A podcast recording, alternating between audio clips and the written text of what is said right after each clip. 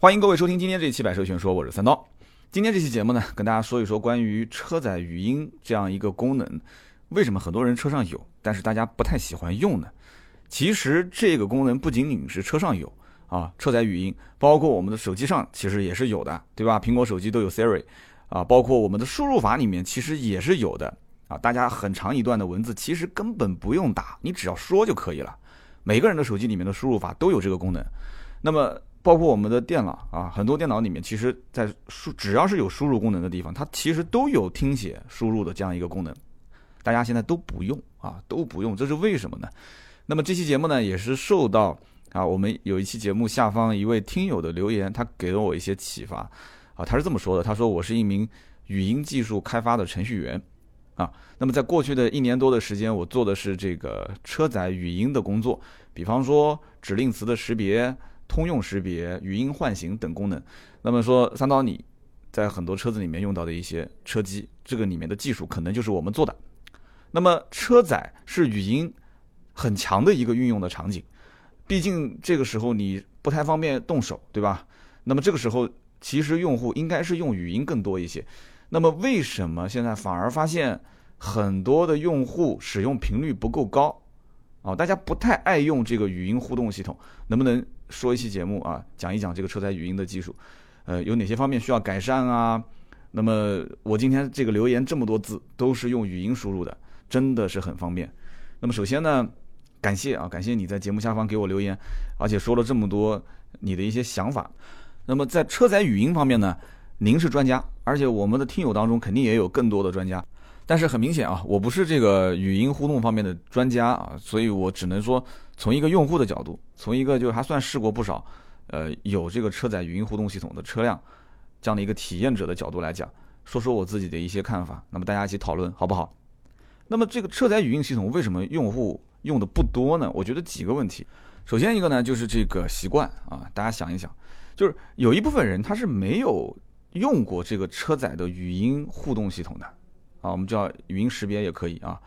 那么这个功能在车上，当他买到这款车，或者说他在 4S 店第一次试驾这个车的时候，销售员跟他讲说，呃，你你可以去唤醒他，你跟他说一声你好什么什么，他就能呃开始问你要要做什么，然后你跟他说打开天窗啊，呃，空调温度调到二十度啊，或者怎样，他就能帮你去操作这件事情。那客户刚开始会很惊喜啊，这车上还有这个功能啊，哎，那不错哎。那一家几口人啊，可能孩子啊、老婆都会去试，结果试了说，嗯，很棒很棒。就刚开始会很新鲜，但是等到这个车真正买回去的时候，他可能甚至都把这个功能给忘了，你信不信？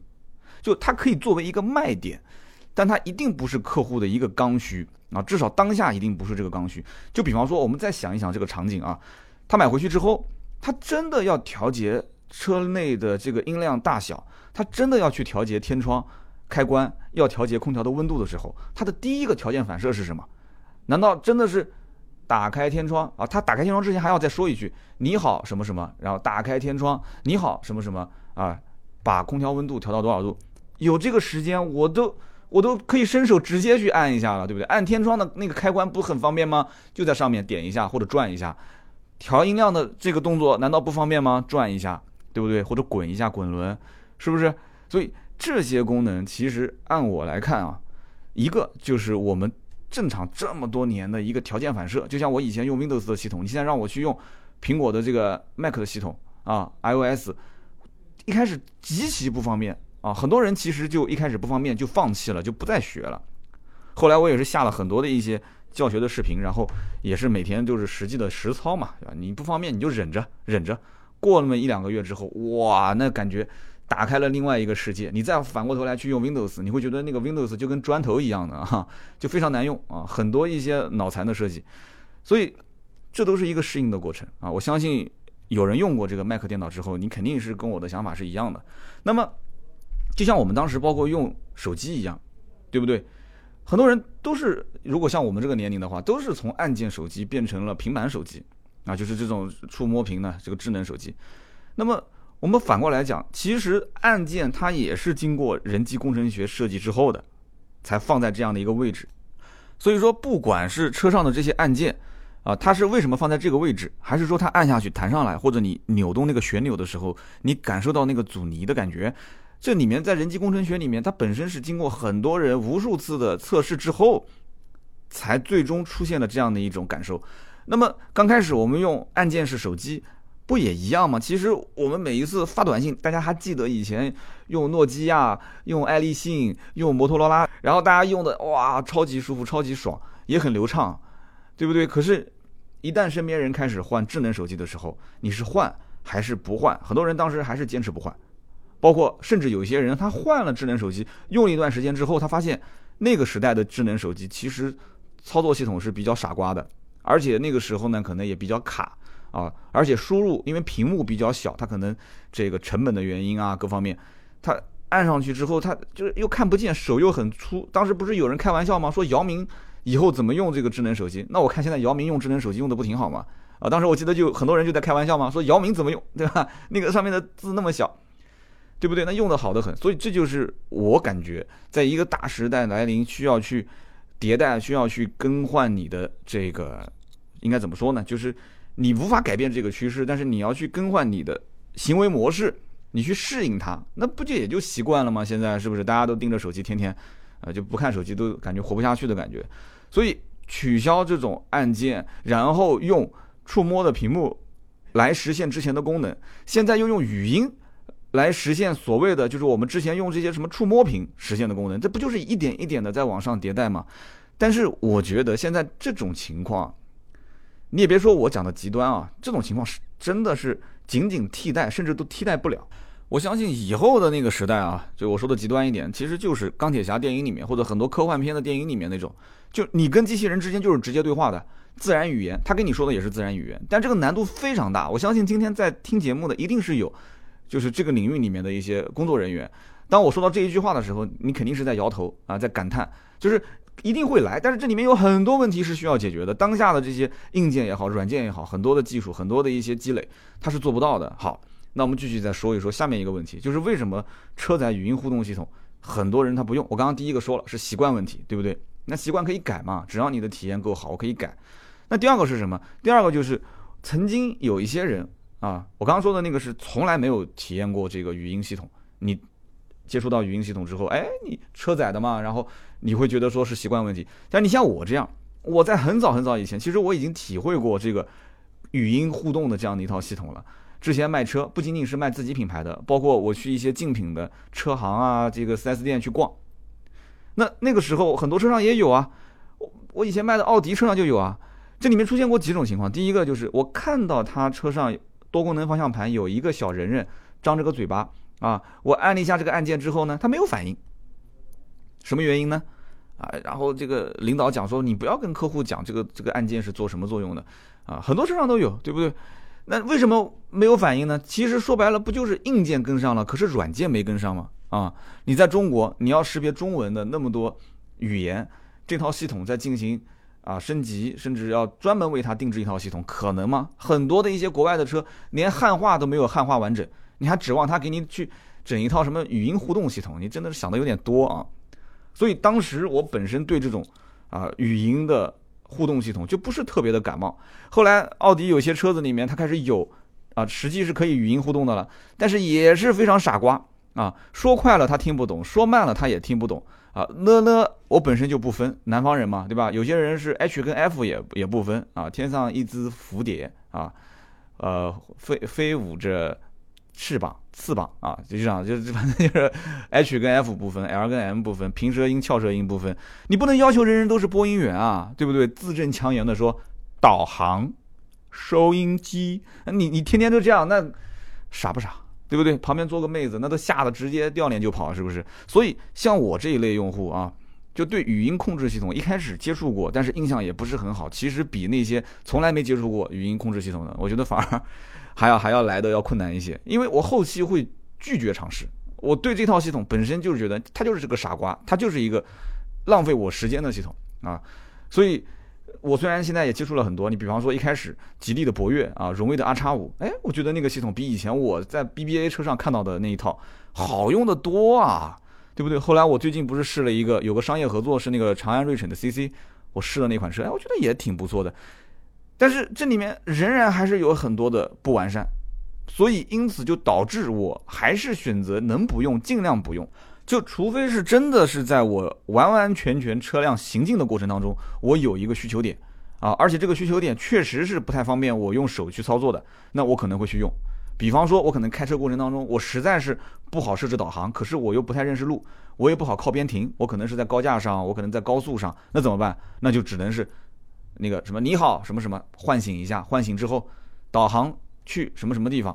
他问我第几个结果，第一个，哎，这个时候是真的是挺有用的，因为这一系列的操作你要用手去操作的话，那是很麻烦的。可是我要如果在行驶过程中，我想把空调温度调低，我想把天窗打开。我想调低音量，我我会用语音吗？我根本不需要用语音，你说是不是啊？这跟习惯是一一部分关系，另外一部分就是我不太相信我用语音，它的时间的使用会比我伸个手过去转一下这个旋钮来得快，对不对？来的那么准啊？所以呢，我对于语音控制系统，就是因为我之前有过不好的体验，像我这样的人，我相信也有很多。那么再接受现在当下的这个语音的车载系统的话，我觉得啊。真的是比较难，而且我在正常使用的过程中，我也会遇到很多问题，真的是无法解决。比方说，我坐在副驾驶，副驾驶现在很多车的指令识别是不完整的，因为它主要是为了提高识别的精准度，它是集中在主驾驶这个位置啊，去识别这个语音。那还比如说，比方车里面我在听歌啊，这个时候我要再想输入一个语音的话，那怎么操作，对吧？有的识别度也会降低。还比方说，我跟人聊天，或者车子里面不止我一个人，四五个人啊，甚至有一些 MPV 七座车、SUV，那。车上满载的情况下，或者叽里呱啦、叽里呱啦讲话，你怎么跟他去互动呢？是不是？而且还有一个搞笑的情况，我讲一个我的例子啊，就是有的时候会错误唤醒。有人讲什么叫做错误唤醒啊？就比方说，现在很多车子都是你好什么什么，对吧？你好小什么啊？你好小安啊？你好博越啊？你好斑马是吧？他都是喜欢用你好什么什么。哎，我打电话的时候一接电话，我也都是这么说啊，你好。你好，张总。你好，王总。如果不是总的话，哎，你好，小陈。哎，你好，小刘。哎，你好什么的。那这个它的语音识别虽然还算比较精准，但是我已经不止一次遇到过接电话的时候啊，哎，你好什么？有人讲说，那你接电话你怎么不用蓝牙系统呢？你用蓝牙系统不就行了吗？对，严格上来讲的话，开车是不打电话，但是我打电话，你告诉我一定要用车载蓝牙吗？也不一定吧，我可以用我自己的蓝牙耳机，是不是？包括我也可以直接接一根我的耳机线。我为什么一定要接你的车载蓝牙？很多人其实都不喜欢用车上的车载蓝牙系统啊，这就不细说了。反正，在车上，我曾经就遇到过这样的情况：接电话的时候，哎，你好，小什么？结果那边系统就开始激活了。激活之后，他会问你，你需要帮助吗？或者说是，哎，你需要操作下一步的指令是什么？就是大概类似这样的一句话啊。这个时候你要说什么啊？导航去什么地方啊？或者是我饿了，或者是去加油站都可以。那么他那个系统一出声音，我电话这一头，其实我根本不想跟那个。电话那头的人讲我在开车啊，因为我希望让他知道我可能是已经到了或者是在什么地方，那对方就会讲说，哎，你是不是在开车啊？他听得一清二楚，是不是？而且这个系统呢，他如果没听清，他会提示你没听清，再说一遍，没听清再说一遍，就一直在提示啊，所以你只能硬着头皮就把这电话打完啊。其实我也相信将来这个。智能语音系统啊，是肯定能优化啊，把这件事情给优化掉。那么当下已经比一两年前，这三五年前我们就不说了，至少比一两年前强得多得多。现在的这些车载语音系统，但是虽然方向是对的，但是最终达到的这种效果，我刚刚前面不讲了吗？它是应该这套系统有一个，就像那个人的灵智被打开的那种感觉啊。就到目前来看，它只是停留在只是替代，甚至还没能替代按键的这种效果。只不过有一些网络的加入，有了一些搜索引擎的技术，所谓的大数据，感觉好像是比啊某一部分的这种实体按键的操作要便捷了一些啊。我就刚刚前面讲的嘛，我饿了，去附近的加油站；我累了，我要听歌，我要听谁的歌啊？这些好像感觉是比以前要操作简单了一些。其实我觉得体验还是不是特别好，特别是当它的错误率。啊，当它的错误率达到了一定的百分比的时候，很多人会停止在用这样的一套系统，对不对？我如果说要想开天窗，那我扭动那个按键的时候，或者我按下那个按钮的时候，天窗是一定会打开的。如果当我扭动按钮的时候，按下按键的时候，天窗没打开，那只能证明什么？就天窗坏了，是不是这概念？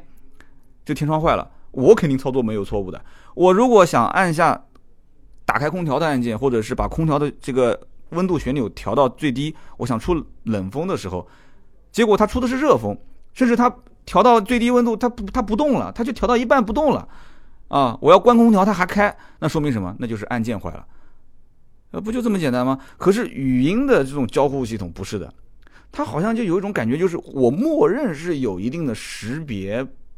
不准确的这个程度，对吧？哪怕这个程度只有百分之三、百分之百分之五啊，呃，我觉得你不能怪我。就现在很多人其实对于这些智能系统就是这样一种感觉，所以你不要认为说这个什么百分之三、百分之五好像概率很小啊，已经是识别度非常非常高了。但是你要想，现在要替代的是什么？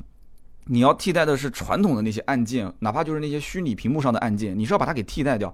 以后真正的环境是什么？是根本就没有屏幕和按键，你就直接通过语音说话就可以了。现在哪一家能做到？没有一家能做到，是不是？上一辆车就有个方向盘，对不对？其他什么按键都没有。你要开空调讲话，是不是？你要说呃听收音机讲话，你要听哪一首歌讲话，对不对？那么多的。歌曲的名字你想呗，你把它你把它记下来不就行了嘛，对不对？有的时候我都记不下来，我都记不下来。我想听一首歌，但是我忘了歌名了，我能不能通过歌词来搜索，对吧？我真记不得了嘛。就像那个什么前任三那个歌曲，说散就散，哎，这个我能记得。那比方说这个还有一首歌叫什么分手什么体面，那我讲几个关键词，它能给我说出现一个完整的歌曲，我想听的嘛？啊，出现了很多版本，是不是？其中还有一个是我唱的版本啊，啊，开个玩笑。那我们继续往下聊啊。其实这个里面我觉得啊，很多人的苹果手机都有 Siri，你也不用，对吧？很多输入法里面也有语音识别，你也不用，是不是？那本身就很好用，那为什么不用？我觉得还有一点是什么？就很多人本身觉得。拿着一个平板手机去输入一些功能，或者是寻找一些功能，这就是我本来应该做的。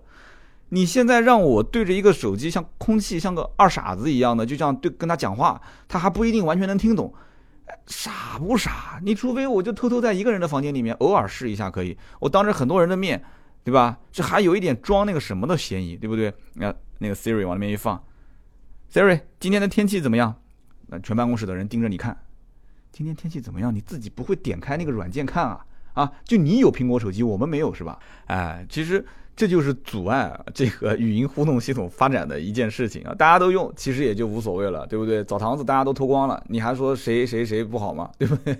所以这个 Siri 呢，包括这个就是键盘的这个语音输入法，包括我们今天讲的这种车载语音，这些系统，其实在一个人独自去体会的时候。如果它真的非常好用，才有可能去改变一个人的使用习惯。再加上现在当下大家都不怎么去用语音互动系统，那么这个时候就会形成你用别人不用，然后当着大家在一起的这个这个面前就就很很奇怪啊，很奇怪。包括你看有的人打蓝牙电话对着空气在讲话，我以为他是对着我讲话呢，就搞得很尴尬啊。就宁愿放在包里面，我都不拿出来用，就感觉好傻。那么。对于这个语音互动系统的智能程度，我在网上看到了一个比喻，我觉得还是挺生动的，拿来跟大家分享一下。他说，这种智能语音的互动系统啊，或者说叫助手，其实它分三个层次。第一个是什么呢？就是打个比喻啊，就相当于是最基层的打字员。什么意思呢？也就是说，它是把你说的话准确的记录下来。那么这不就像打字员吗？你说什么我打什么不就行了吗？那么第二个层次是什么呢？就是办公室的文员。那么文员和打字员的区别是什么呢？文员他可以帮你去完成一个具体的任务，比方说你说我周末要去吃个饭，你帮我订一个饭店啊，呃，大概十个人吃个中餐啊，那么你文员就可能会说啊，我帮你查一下这个中餐地点、驾车路线、停车场啊，有没有空位子，订的是哪一哪一个包间啊，包间有什么要求，他可以完成这些任务。那么第三个层次是什么呢？就是秘书。那么有人讲，这秘书跟文员有什么区别呢？哎，很多这个男同胞一听到秘书就开始想歪了。秘书和文员的区别是，秘书可以领会领导的意思，啊，就是很多事情啊，他领导他哪怕他不太方便直接说出来，这秘书呢一听，哎，就心领神会了，对吧？比方说我晚上想去，呃，洗个澡，我要去做一个按摩啊，我想去做个男士保健。那这个系统它就懂了吗？它就会给你提示啊，你可以去以下几个场所，这些场所呢，对吧？这个里面的费用是怎么样的？而且这个曾经有没有发生过类似你所不希望发生的事情？他把它全部列出来，哇，这车一定好卖，你说是不是啊？但是这个系统有个要求，就是夫妻双方的身份证和手机号都得输进去，才可以开启这个功能。哎，这个买完之后销售才告诉你啊。啊，前面我是开玩笑的啊，大家不要当真啊，没有这套系统。那么当下现在国内的这个语音互动，就车载的语音系统呢，绝大部分用的都是科大讯飞的，非常强的一个企业啊，科大讯飞的语音识别系统。那么现在百度其实也是在抢这个市场，也想扩张自己的这个就是语音互动的一个车载语音系统的地盘。那么从汽车的制造的厂家从这一端开始进行合作，叫什么呢？叫前装市场。那么相对于前装市场的这个词就是后装嘛，后装其实就是去汽配城啊，你后期买完车去改装，去添加这个功能，那就是后装市场。那么像我刚刚讲的科大讯飞也好，包括百度也好，他们从前装市场上去入手，那就是效率非常高嘛，对吧？市场占有量也很大。那么这个时候，我个人觉得啊，在这个前装市场里面，基本上也就只能成为有一个老大。啊，只能有一个老大。虽然说很多的一些汽车品牌，它是不希望跟这些第三方合作的，但是目前来看，在中国这个消费市场里面，就是语音的这种识别互动啊，这种还是要通过一些互联网公司啊，你像科大讯飞也好，百度也好，这些公司，那么能成个两家就不得了了。我绝对不相信这里面会出现什么三四五六家能瓜分这个市场份额的，不太可能，一到两家最多。那么这个里面也不是说。每个人都能做得很好，因为语音识别这个东西呢，我虽然不懂啊，但是我总觉得好与不好，很快你就随便拿出来试一试，你就能知道结果，分分钟就能对比出来。这里面也可以用一些专业的数据啊，比方识别度百分之几啊，或者是怎样，你可以包括识别速度啊，多少多少秒，千分之几秒，就这个成本和技术升级，就是你的硬件投入和你的核心的算法，这我相信绝对不可能每一家都是在一条起跑线上，就是每个人上下的这种。差距应该会越拉越大，啊，小公司因为不行，所以没有拿到市场份额，没有市场份额，没有钱，没有钱就不能追加投入，不能追加投入就不能继续的去在硬件和软件上继续提升自己的本事，所以就肯定是越拉越大，都不用讲了嘛。所以在后装市场上，有一些公司，比方说什么思必驰啊、云之声啊，或者是普强等等，那么这它打不进前装市场怎么办？那只能是。就我们俗称叫什么汽配城风格是吧？就通过汽配城来后装啊，就多多少少挣点钱，养活自己的公司，再进行开发吧。怎么办呢？那么可能有人要问了，这都是一些听起来像是中国的公司嘛？怎么没有一些国外的公司呢？这个里面呢，我觉得啊，还是要涉及到一些问题，比方说本土化啊，比方说当年在很多的一些车载的这个车机系统里面，好多的车企，据我了解是很封闭、很封闭的，是不开放自己。跟一些什么所谓的中国互联网公司合作啊，第三方合作没这种说法啊，这里面可能涉及到很多安全啊，包括利益啊。那么最近一段时间看到一个新闻啊，说有一家公司在中国变得特别的活跃，也不能讲最近啊，从二零一六年底，就是二零一七年，它整个的动作还是比较多的。这家公司叫做 Nuance 啊，N U A N C E。之前我也看过一些新闻报道，因为它之前是做 to B 的。就是不做 C 端市场，不做普通老百姓的这些实际的这个消费场景啊，他做的都是一些企业。那么他曾经服务过 BBA、通用、福特这些国外的这个主流的车厂。那么在中国，据说上汽和阿里造的荣威的 R 叉五用的这个语音的交互系统就是这一家 Nuance 提供的。哎，我之前一直以为这个既然是跟阿里合作，那阿里难道不用科大讯飞吗？用的是这个 Nuance 吗？如果有深度了解到这里面新闻的人，呃，因为这里面毕竟涉及到行业内的一些东西了，可以在我的节目下方留言啊，是不是用的这家叫做 Nuance 的这个语音交互系统，荣威的 R 叉五？那么就看得出什么呢？就看得出现在各个企业、各个大的巨头都开始要想要进入到这里面，或者说在这里面去玩儿，那这是好事啊，因为有更多的人才、更多的资金进来了，那将来我们别的不管啊，我们就在车载的语音互动系统上。将来一定能看到更加好用、好玩的一些东西，对不对？甚至于我前面讲的那种画面，就是我不要屏幕了，我也不要按键了，我就完全靠语音互动，我跟你去交流。我要那么大的屏幕干什么呢？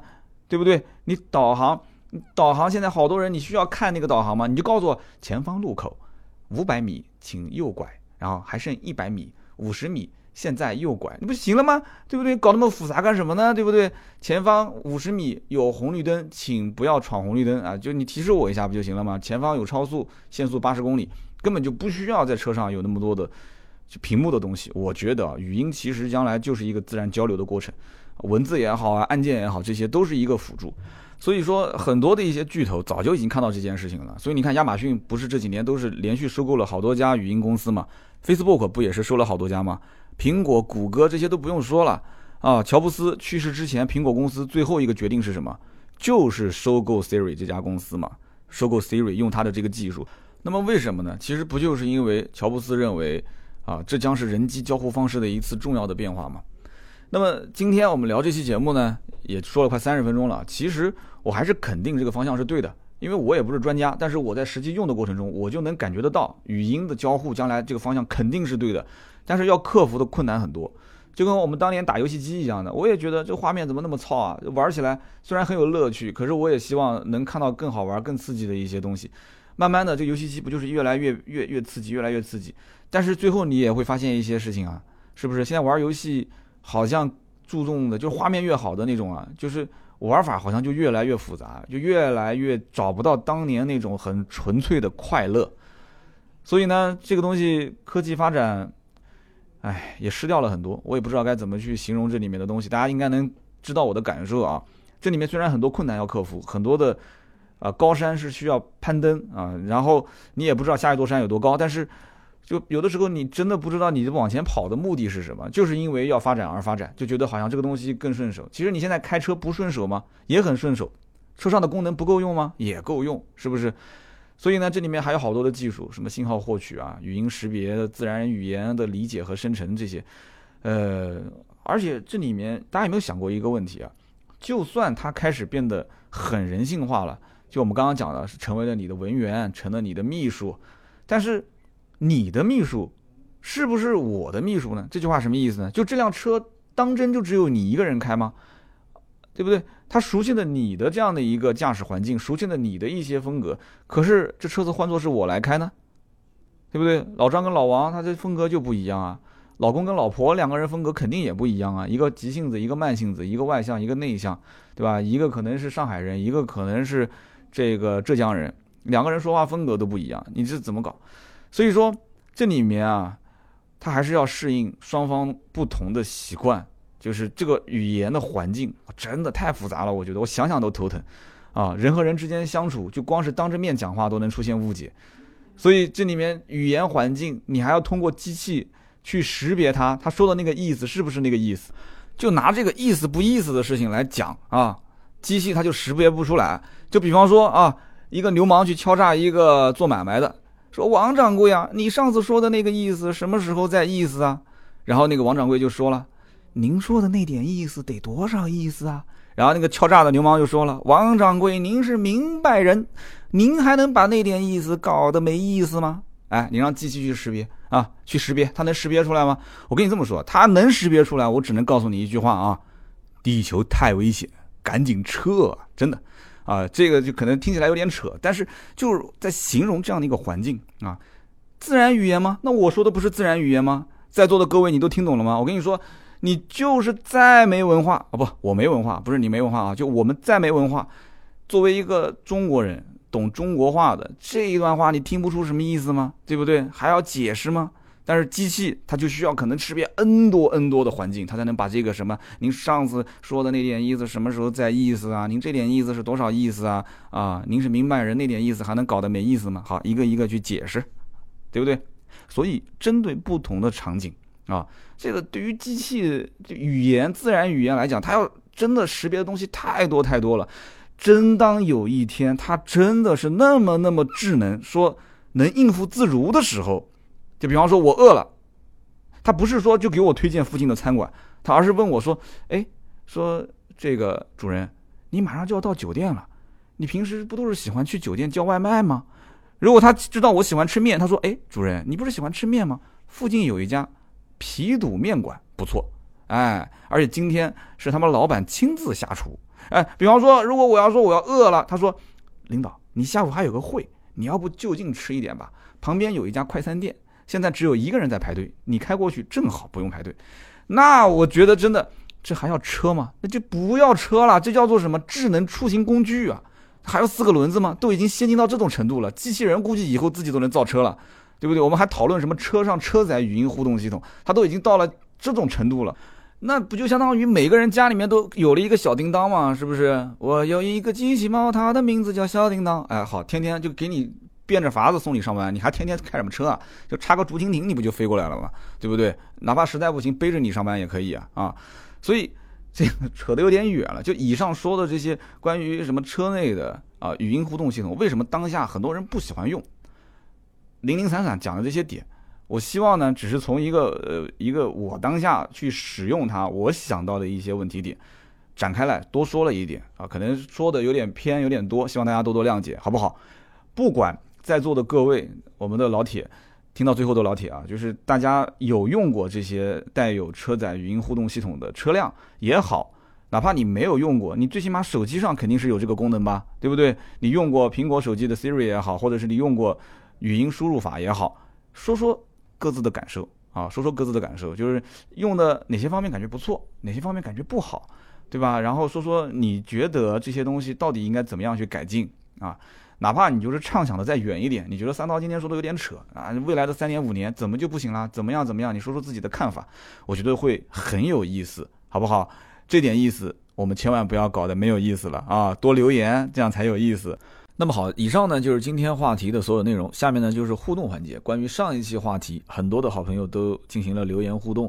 那么选择三条留言中奖这个事情确实是很头疼。很多人也讲了，说每次的节目最后都听三刀，有的时候很拖沓啊。提到中奖，提到这个互动，但是其实还是很多人觉得这种互动形式挺好，而且。节目后半段这种互动，如果大家不想听，你可以直接跳过，对吧？中不中奖，你如果也不在意这一点东西的话，前面的主要核心内容听完就结束。如果你觉得实在是麻烦，那我就是你连拿起手机想跳过这个后半段你都不想做，那我只能跟你说声抱歉，因为我现在目前来看这个互动效果还是不错的，很多人也想听一听啊。三刀对于上期节目大家留言的一些看法，甚至。大家没有发现，这个互动留言不一定要说车，就算你说最近生活中遇到一点什么问题，没关系嘛。本身这个节目我的自留地，对吧？想说什么，想怎么聊，星期三、星期六这个节目都可以稍微的自由度大一点啊。我们可以讨论一点，不一定完完全全都跟车相关。当然，我希望大家。在互动当中多说说对于我聊的这个车或者话题的一些观点，那是最好，对吧？你如果觉得确实最近生活中遇到一些困扰，你也可以留言啊。我要如果可以能够帮到大家，那最好啊。我们可以说说一些啊其他的一些话题啊。你也知道我这个人比较能扯。那么上一期节目呢，呃，点赞最多的啊，其实我也不想选，因为跟我们的这个节目话题不大。但是呢，我看到这个哥们儿说。亏了百分之三十啊，叫第二人生杠九 X 啊，大家一看就知道了，点赞也那么多。他说三刀说车比说股票要好。半年前你说了一个叫科力远的股票啊，应该是说到了关于电动车的一些零配件的配套企业，对吧？他说我买了这个股票，结果亏了百分之三十，你看着办吧啊，送我个芥末绿我就原谅你。哎，兄弟，你说我送个绿你就原谅我？对吧？原谅率，那我送你一个绿，你原谅我这个原谅率，你觉得合适吗？啊，当然了，我今天既然读了你的留言，那我肯定是要把这个绿色送给你。至于你放在什么位置，对吧？啊，你自己看了啊。我知道你在跟我开玩笑，我也是跟你开玩笑啊。就就这件事情呢，其实提醒了我，就涉及到关于股票啊，就是这种投资方面的事情。我以后节目里面呢，你因为我喜欢扯，你说我不说吧，有的时候管不住嘴。但是说了呢，我一定会提醒大家，就是说股市有风险啊，入市需谨慎。我其实就是最现实的案例啊！大家如果老听友知道，我大学时候买的股票至今还在里面，而且还是亏钱的。中国的股市，连沃伦·巴菲特股神过来看一眼，他都说他玩不动，他玩不了，他看不懂。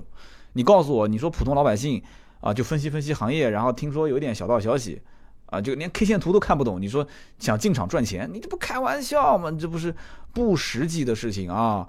以前那个什么老太太每天憋个 BB 机在身上，然后一看股市涨了，挣个一两百，立马就开始抛，抛完之后就去菜市场买点菜回来，然后跟老公跟孩子说，今天这个钱是股市赚的。这个年代早就已经一去不复返了。现在这个怎么说呢？虽然经济它总归是有一个循环周期，但是什么时候来什么时候走，人家不说嘛，股市的最高点就是最低点啊，楼市的最高点就是最低点。其实这个东西。虽然有点深奥，但是怎么讲呢？我我觉得啊，就是当你其实挣到钱的时候，你可能更多的是贪婪啊，还是希望更多。当你亏钱的时候呢，其实你是恐惧啊，你是恐惧，怕亏的更多。对吧？所以沃伦巴菲特不是这么讲的吗？说当别人贪婪的时候，我恐惧；别人恐惧的时候，我贪婪。反正别的话我没记住，我就记住这一句。这一句话我觉得太经典了。因为炒股这件事情，我虽然我也是一个失败者，但是我知道一件事情我做不到位。为什么呢？就是真正的高手不是学会怎么止损，止损大家都知道就亏了嘛，你不行就割肉就抛掉呗，对吧？你永远不抛，其实你理论上讲你并没有亏，因为你永远不抛，那也就是说你还是。保持着将来有可能涨的可能性，对不对？你只要一旦要是把它抛了，那就说明你这一笔交易就结束了，你就肯定账上是亏钱了嘛。那你永远不抛，你就永远不亏嘛。但是其实大家缺少的是什么？是止盈的能力。什么叫止盈？就是我赚到这个点我就结束，我就不再做了。很多人能做到吗？做不到，对不对？连续拉升两三个涨停板，你所有人都认为明天继续涨停。对不对？后天继续涨停，哪怕就是不涨停，有的人这么想，已经连续拉三四个涨停板了，他就算跌一个跌停，跌两个跌停，我还是挣钱的，对不对？那我干嘛要抛掉呢？我不怕，我永远都是心理上最稳的那个人，我永远都不会是最后一个击鼓传花的人。人人都这么想，但人人其实啊，就是被割韭菜。我当年在股市，现在回想一下，不就是这样的吗？很多股票都是这样，对不对？涨一轮，涨两轮，涨三轮啊，完了之后，我觉得怎么这？这九块多涨到十七八块肯定没问题吧？十三四不抛，十五六不抛，真的到了十七八，我心想都已经到了十七八，怎么也肯定能破二十吧？对不对？咔嚓，连续几个跌停，又给你打回到以前的九块多钱。九块多钱的时候，我在想，这都已经跌到九块多钱了，反正也不赚也不亏，我还抛吗？我肯定不抛啊！我肯定心想，我曾经吃过甜头的，赚了那么多，都已经快到十几块钱的时候，我都不抛，我九块多钱干嘛要抛？我甚至还要再加仓啊！我再继续的。重仓这个股，我将来赌它还是能上去，结果变成五块多，五块多的时候你亏了那么多，你怎么办？还继续买吗？啊，就就讲的有点绕，但是很多人就是一种赌博心态啊，包括我在内。所以股票这个东西说白了，股票是什么？在我看来就是玩的，一两万块钱扔进去，就算亏的连裤衩子都没有了，你不要在意，哈哈一笑，哈哈啊，你要如果是这种心态，你就去玩。呃，我可能我觉得一两万块钱我能玩得起，那你可能觉得你一二十万，大老板认为一两百万我都是 哈哈一笑，我都无所谓，那你就去玩啊！你不要把自己的老婆本，你把自己的房子抵押，把自己的甚至所有的银行存款全部赌在股票里面，说要赌它涨，你这也是玩命啊！我觉得你这是玩命。所以这个钱这种东西呢，我说实话啊，就金牛座一提到钱，浑身都有劲啊！就钱这个东西，真的在当下这个时间节点啊，你不花。它也是贬值啊！你你去投资也好，你想钱生钱也好，对每个人都有这种想法，谁不这么想呢？但是，我摸着良心说我的感感慨啊，我觉得钱这个东西呢，还是花掉好，对自己好一点，真的啊，花掉了才是自己的，就一定要花在那种可以让自己快乐的事情上。那哪些事情能让自己快乐呢？啊，你自己去想，每个人他快乐的事情不一样，对不对？你不要整天想着钱生钱，你想着钱生钱。这种事情会让自己平添烦恼啊，也不是说一点都不要做，可以做，但是具体做哪些，那回头改天我们再聊。反正我觉得当下来讲，花出去对自己好一点。其实，在那些快乐的事情上面，我觉得真的是能提升自己的幸福感，好吧？这第二人生九 X 啊，今天呢你是第一个被抽中留言的，那送你一个绿啊，送你一个绿，希望原谅我，原谅绿，对吧？哈哈哈下面一个啊，下面一个网友叫做我只笑笑不说话杠一 R。那么他是这么说的，他说，呃，我是一个营销汪啊，就是做营销这个行业的。听了这期节目，就是上一期关于什么无提示知名度，他觉得说，哎，感觉别开生面啊，很有帮助。你看，所有的人听上一期节目就形成两极分化。这个我只笑笑不说话，说很有帮助，别开生面。然后我们在读第三条留言的时候，这个哥们儿就是说，三刀，你这个节目如果再多做几期，你保证订阅量和粉丝量都会下滑。就每个人真的理解的是不一样。我们先把这个人说完啊，这个哥们儿叫做我只笑笑不说话。他说，我看一本叫《大败局》的这本书的时候，我看到了倔强的高卢雄鸡，因为骄傲，好像是坑了某个汽车品牌啊。那么到现在这个性子还是改不了。那么我作为一个九零后，我表示，呃，我还是会为一些设计去买单。就感觉前面跟后面这两句不太搭哎。然后他说。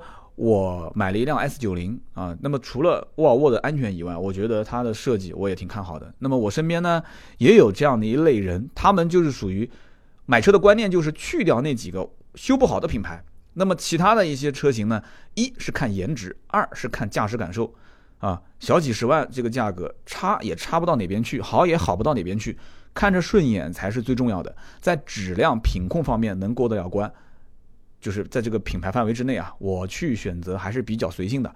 那么身边的很多的一些女性的朋友呢，更是直接把驾驶感受都给去掉了，一是看颜值，二是看价格，三是看品牌，搞定这三件事情就可以交定金了。什么研究数据啊，性能不存在啊，不存在。然后他说我脱口而出的品牌，BBA、沃尔沃、大众、本田、丰田、别克、雪佛兰、广汽传祺。讲到这个脱口而出的十个品牌，上期节目我脱口而出十个品牌，有人也喷了我，啊，说三刀你崇洋媚外，对吧？你十个品牌脱口而出就一个自主品牌都没有。这个呢，说实话我也没什么好解释的。确实，我上一期节目十个品牌，我现在回想一下，不但一个这个自主品牌都没有，而且说的呢。可能一个是销量不错的，二一个呢，这个还都不太便宜啊，都都是性价比不算太高的一些品牌。说实话，这个东西就脑袋里面一过，就是一遍过的事情，这个大家不要太追究。你要让我再重新说十个品牌，说不定就有吉利啊啊什么什么长安、长城、哈佛可能会有。就这件事情不要追究啊，不要去扒字眼。那每个人脱口而出十个品牌，那我既然说了，我说我没有稿子，我就随口说的，那就是随口说的啊。也会有人说，呵呵，你最后随口说了一个捷豹路虎，对啊，捷豹路虎跟我合作过，我最后不是顿了一下吗？然后我说捷豹路虎，哎，因为你要补两个，有的时候两个一个一个蹦，他蹦不出来，他蹦出两个，那也有人掐字眼说捷豹路虎是一个牌子，那我也没什么好说的了，好吧？就上期节目也有一些人说到这个点，那么关于这则留言，就关于这个我只笑笑不说话，一个九零后开了一辆 S 九零。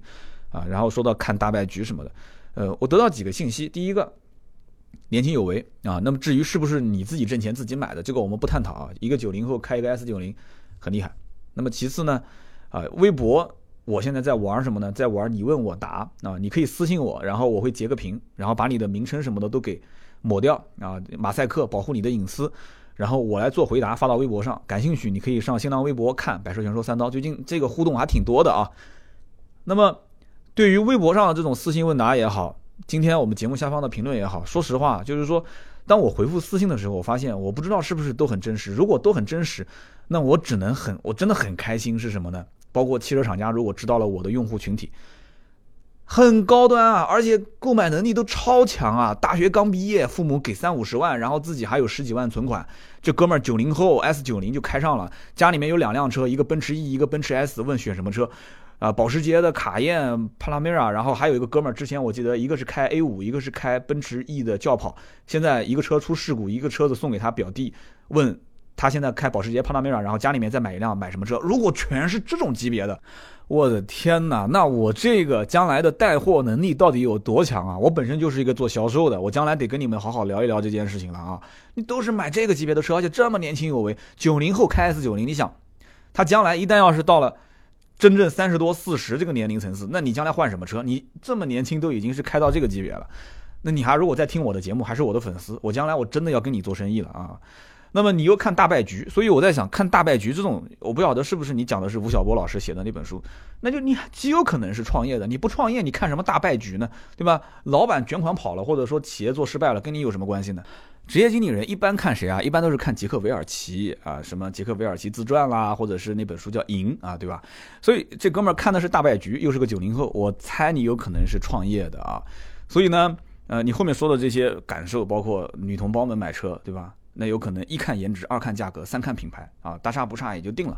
这个我还是比较认可的啊。什么研究数据啊，是不是有性能更好一些？不存在，这个我认可，我真的认可。其实。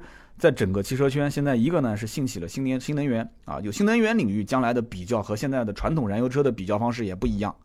再加上现在有一些汽车品牌也开始做一些更加贴近于生活品味品质啊，就是那种就是更贴近于感受层面的感性层面的一些东西，就真正做到一定层面，就大家对于车辆的很多东西，就是在质量、在品质、在就是科技含量，在各种层面都已经基本上拉不开距离的时候。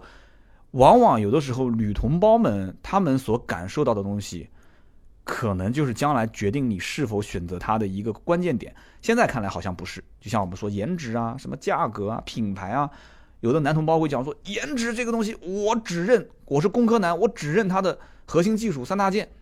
那么将来有可能就是真的不是这样子。所以一个九零后啊，也是给了我一些他的想法的分享，我觉得挺好的啊。我希望跟。更多的九零后也好，那我相信我们节目还有零零后啊。有一次有一个十几岁的一个中学生，他说有多少中学生是在听你的节目，你知道吗？我说我反正之前遇到过，有中学生也有高中生啊，这些也希望多多表达一下你们的看法。没关系，你可能不一定说就是节目的一些专业的内容你可能不太懂，但是你可以说说自己对于将来我想买的第一辆车。啊，我是一个在上学的学生，但是我将来我对车特别感兴趣，我可能家里人现在开什么车啊？我老爸开的车，我对他特别反感啊，怎么样怎么样怎么样？你可以说一说啊，我不会告诉你爸爸的，没关系，你告诉我就行了。那么下面呢，就是一个叫做于静，于就是那个呃虞美人的虞，静就是郭靖的靖，他的 ID 叫做于静 King 啊，K I N G。他说刀哥你好，听你节目三年了，算是每期节目都会听到最后的铁粉。包括充值的节目也是从头听到尾。这一期节目呢，我一共只听了十五分钟，我就关掉了。什么原因呢？啊，是因为你在前十五分钟，每一分钟都会抛出一个我听不懂的专业词汇。我上一次有这种感觉的时候，还是在读大学上高数课的时候。我比较感兴趣的内容呢，其实是包括新车的热门车型的解析，包括汽车圈的一些热门事件，包括三刀你听到的一些汽车圈的各种八卦和故事。啊，不夸张的说，你这期节目啊，你你可以试试，你连说三期，你的订阅数量一定至少会减一半。然后他说，三刀你要想，你要把每期节目都当做是一个陌生的听友，是第一次在听你的节目，你不要老想着是铁粉在听，你要想，如果是一个新听友，他第一次听到这一期节目，他会成为你的粉丝吗？那他其实想说的就是不会嘛。啊，他说刀哥加油，呃，我接受你的批评啊，就这一期节目呢，在。发布之前，我们的团队剪辑的这个兄弟们也跟我讲，就是意思就是说有点深，而且这个话题可能感兴趣的不多。那么我相信也只有铁粉、真爱粉才会跟我说出这样中肯的意见，虽然不太好听啊。其实出这期节目之前呢，我的感受是什么？就是我突然在某一个时间点，我听到了一个让我灵感有这么一闪的一个概念，我是希望把它分享出来，加上我的一些思想，我分享出来，这至少是我独立思考的东西，对吧？就可能每个人他在某个时间点、某一个心境，他跟其他人是不一样的。就像你和我，那么这个时候你不要你和我了，就像你和上一位回答问题的听友一样，就你们俩的心境是不一样，工作环境、接受的教育程度，包括年龄层次都不一样。那这个时候你听到这期节目，你会觉得，哎呀，这我怎么听的都是云里雾里的？其实并不难理解。上期节目难理解吗？第一提及知名度，无提示知名度，对吧？这些东西我。